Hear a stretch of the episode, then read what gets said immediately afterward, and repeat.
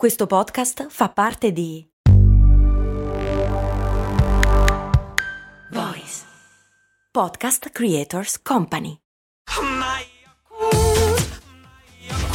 Se a volte ti senti così, ti serve la formula dell'equilibrio. Yakult Balance, venti miliardi di probiotici L C S più la vitamina D per ossa e muscoli. Oh, una roba facile e veloce. No, tutto il contrario. Allora, Filippo chiede come funziona la raccolta differenziata, perché in Piemonte il Tetra Pak va con la carta e in Toscana con plastica e vetro, perché in Germania il vetro si differenzia per colori e in Italia tutto insieme.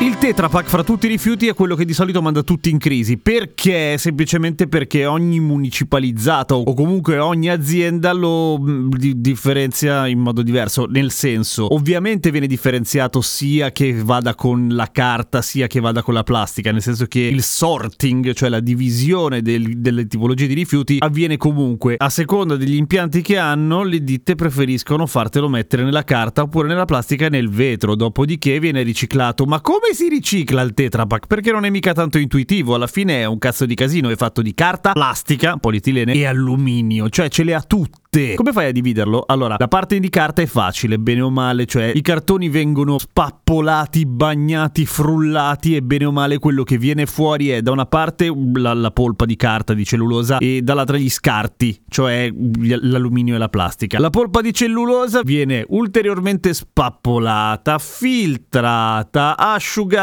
e fatta a veli e poi diventa carta, quella è easy. Il casino è invece l'alluminio e la plastica tutto insieme. Che cosa se ne fa di quella roba lì? Si prendono i bancali di questa roba disgustosa, appiccicaticcia e ancora francamente un po' sporca di succo di frutta, latte o tutto quello che c'era dentro, e viene di nuovo sminuzzata, di nuovo lavata, di nuovo sminuzzata, poi viene centrifugata, poi viene scaldata e passata al vapore e di nuovo frullata finché diventa dei granuli grigi dall'aspetto francamente non particolarmente attraente che si chiama Ecoallene, che è alla fine un misto di plastica e alluminio. E che cosa ci fai con quella roba lì? Robe che costano poco, che non devono essere particolarmente resistenti e che non devono essere esteticamente proprio il ma proprio è eh, la crema. No, va bene. Tipo ci fanno le penne davanti alle major e le major mute. No, quelle per scrivere, non col booster. Ci fanno i vasi da fiori, ci fanno le scope, gli spazzoni, ci fanno quelle robe che chi se ne frega se è bello o meno il materiale, perché ovviamente ha un colore abbastanza poco uniforme, tendente al grigiastro orrendo, però oh, comunque meglio che che ne so, nel mare.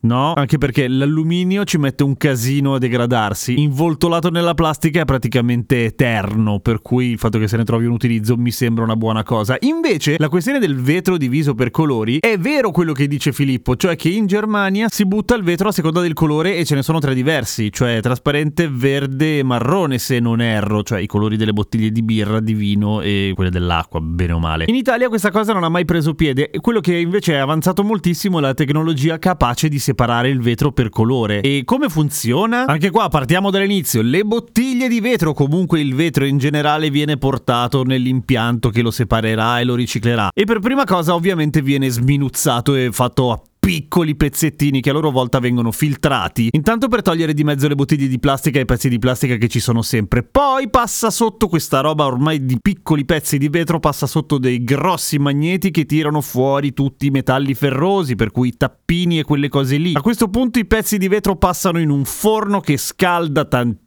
scalda abbastanza, brucia gli zuccheri, lo disinfetta, già che ci siamo, ma soprattutto scioglie la colla delle etichette. Il passaggio successivo è un essiccatore che scolla le etichette o i pezzettini di etichette che sono ancora attaccati, ed è a questo punto che i pezzettini di vetro scuro rispetto a quelli chiari vengono separati. Come? Da qualcuno che fa un lavoro veramente difficile? No, è una macchina che lo fa, per fortuna, e riesce ad analizzare con dei laser il colore del vetro e a sparare via i pezzettini di vetro scuro con dei getti d'aria, e riesce a farlo ventimila volte al minuto, cioè è una macchina che si fa uno sbattimento pazzesco. Poi quella roba lì che rimane viene polverizzata fino a diventare praticamente sabbia. A questo punto punto il vetro chiaro, quello decente, viene utilizzato in genere per rifare bottiglie, robe che poi utilizziamo. Il vetro particolarmente brutto, scarso, viene utilizzato per fare la lana di vetro, cioè quei pannelli isolanti che si usano quando costruisci le case, oppure ti sbagli e fai l'isolamento di uno studio radiofonico, solo che poi ti accorgi che la fibra di vetro è super irritante, per cui non farlo. Quindi bene o male funziona così, cioè la decisione di mettere il Tetra Pak con la carta oppure con la plastica e il vetro dipende semplicemente da quale procedimento useranno poi nell'impianto per separarlo, bene o male. E perché il vetro si differenzia per colore in Germania? Non lo so se ancora si differenzia, probabilmente sì, anche perché se l'abitudine è rimasta è molto più pratico che arrivi già separato rispetto a doverlo separare dopo. Perché non ci hanno mai provato in Italia a chiederci di metterlo separato noi? Che te lo dico a fare. Seguimi su Instagram, a domani con cose molto umane.